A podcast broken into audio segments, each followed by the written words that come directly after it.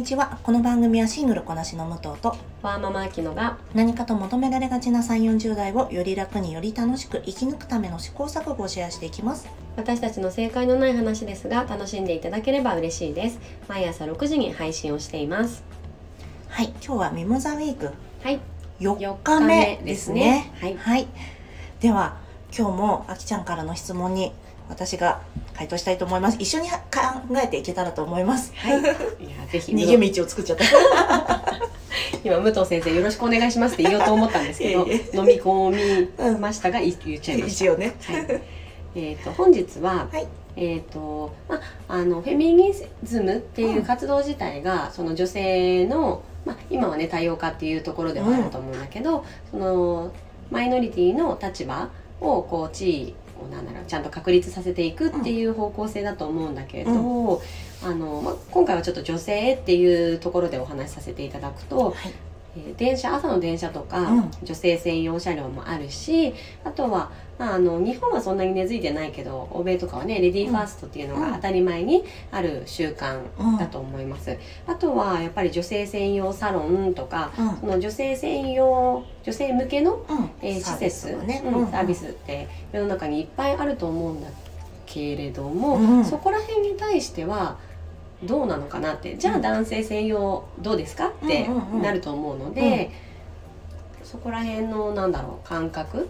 ちょっと女性がそういった面で優遇されてるんじゃないかなっていう視点かな。あそうだね、うんうん。そうそうそう。あの弱き者ゆえにうん。優遇されてる場面もあの見えるので、それはじゃあなくすべきなのか、じゃあ男性専用も作るべきなのか、うん。じゃあ多様性としてどうなのか？うん。っていうところで、そこら辺のお話を今日聞けたらなと思ってます。はい。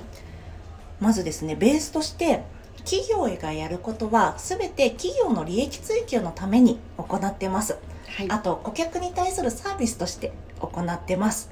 なのでこれは、えー女性優遇のように見えるかもしれないけどそれは結局企業がそれが、えー利益が上がる最大化することを狙って行っているっていうのをまず最初に言っておこうと思います。はい、そうなの。なのでそう女性専用車両に関しても、えー、とこれはねちょっと意見が分かれると思うんですが例えばイギリスとかだと女性専用車両はもう廃止されてるんだよね。でなんでかっていうと女性専用車両があるってことはそれぐらい女性がただ単純に公共の機関を使って移動しなかしすることに対して危険があるそんな社会を、んそんな状態を野放しにしているということなので恥という感覚があります。あーじゃあもともとあったけど今廃止っていう流れうなのそうなの。うんう。んそうイギリスとかでもね痴漢が多かったんだけどうん。それがまあ厳罰化とかあの痴漢に対する、えー、といろんな防止策によって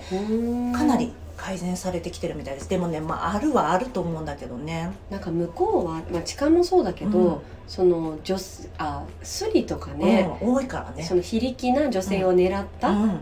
ていうのが怖いけどね。うん、怖いよね、そうそう。なのでままだあるとは思うんだけどこれはそれがあること自体が恥っていう感覚もあると思います、はい。でただ私は 女性専用車両今はこの置いておく必要があるんじゃないかなと思ってるんですけど、うん。鉄道会社だってボランティアでやってるわけじゃないです、うん。ないじゃないですか。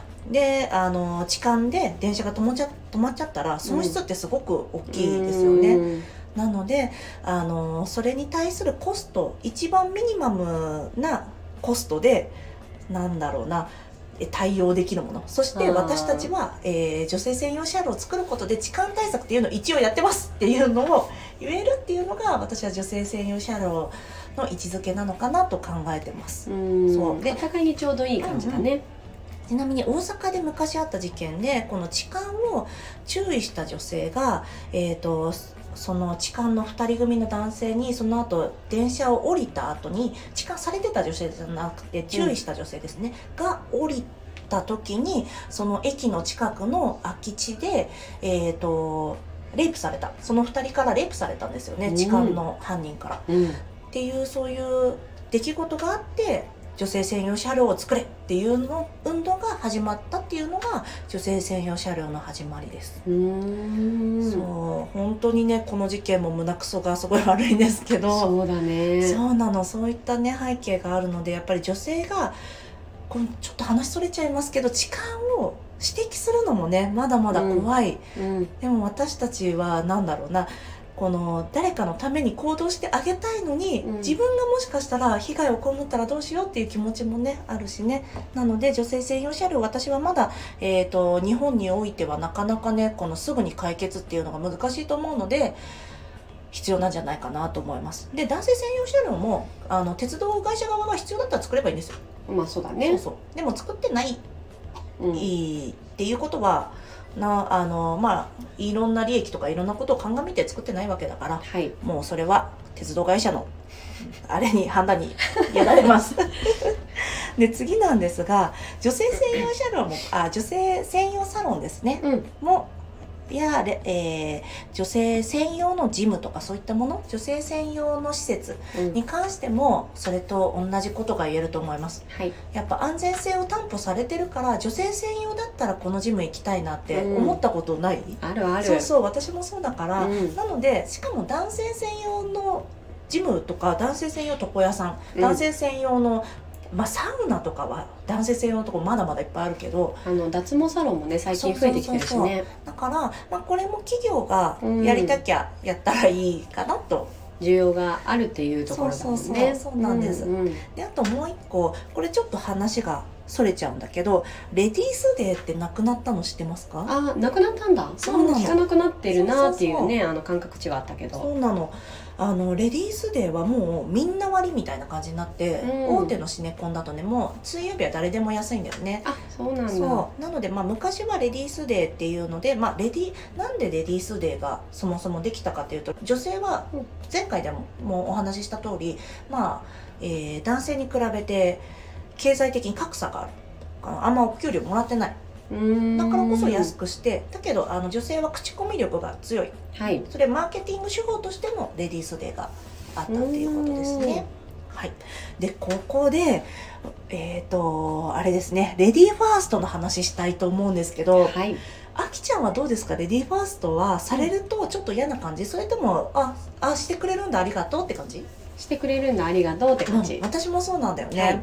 でこれであのフェミニストの中でもちょっと多分ねフェミニズム的にも意見が分かれるところだと思うのでうん。これは私たち個人のね意見としてお話ししたいと思うんですけど、うん。この何ですかね守られる側にいきなり立立たされることのイラつきがあるっていうのも多少わかるんですよね。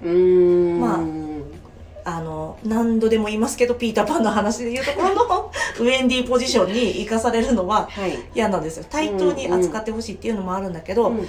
このセックスザ・シティのサマンサをちょっと思い出してほしいんですよ。はい彼女はねいっつも「レディーズ」って言ってドアをいっつも開けといてくれるの。でかっこいい。そうああのみんなが退席する時も結構アフターユーみたいな感じでうん。あのみんなを先に通してからとか、うん。あサマンサが一番最後に出る。みたいな仕草をしてるんだよね、うん。なので私はレディーファーストは、まあ、どっちでもいいんですけど人に対するナイスな仕草うん。カインドななんていうの？親切な仕草はいはい。として思いやりの一つの行動としてねでなドアを押さえてあげるとか、うん。まあ、椅子を引くは、まあ、やってもいいしやんなくてもいいと思うんですけど、はい。ね、そういうのとして残ったらいいんじゃないかなと私は思うんですけどどうですかね？そうだね、あの相手のことを思った行動の一つとして捉えられれば、レディーファーストっていう名前にはなってるけど、うん。すごくあの受け入れられるし、うん。あとなんだろうどうしてもこう息子を見た時うんに、うん。あの感じてしまうこちらの母親的勝手な意見だけど、うん。もし将来せあの世界に出た時にね、うんうん。そういう習慣を持ち合わせてないと、うん。なんだろう彼が恥をかく場面がもしかしたらあるかもしれないって思うから、そうそれ男性同士でもやったらいいしね。あそうそうそうう。んね、あの相手に対してこういう行為をするとあの喜ばれるっていうあれではないけれども、あのね、思いやりを示せるよっていうところで、日本の男性もできていいのになって思う場面、うん。あすごいちっちゃいんだけど私、うん。いつもエレベーターのうん。うんエレベーター乗った時にそのうん。ボタンの前に立ってるのに、一番最初に出てしまう男性、うん。あーもうなんか恥ずかしいなって思っちゃうんだよね、うん。別に悪いことじゃないの、うんうん急いでるのかもしれないしさ、うんうんそこに立ったら最後に出ろっていうルールは何もないけれども、そこの余裕すらないのかうんっていうところ、ちょっと思っちゃうよね。ね。うん。あのだから何ってことはないんですけれども、そういうことが自然にできる人であの人格としてね、うん。あってほしいなってね。思っちゃいますね。私たちもあの私もそうだしあきちゃんも必ずエレベーター押さえてくれてる人にはありがとうって絶対言うしね。言う言う、よね。うん。それすらやらない方もいるもんね。うんうん、ね。そうそれ。レディーファーストに関してはお互いの、うん。なんだろうね気持ちいい社会にしようねみたいな感じ。本当そうだね。そうそう。なのでうーんこのフェミニストとしての回答というよりは私としての回答はうん、や優しくしましょう、はい。ですね。すごいしっくりきた。そうっていう感じで今日はね終わらせたいと思います。はい、では今日も聞いていただきありがとうございます。この番組はスタンド FM はじめ各種ポッドキャストで配信しています。ご質問やご相談はリンクにあります。ツイッターアカウントと、えースタンド FM のレターでお願いいたします。皆さんのフォローやご意見いただけますと大変励みになりますのでお待ちしております。ではまた次回。失礼いたします。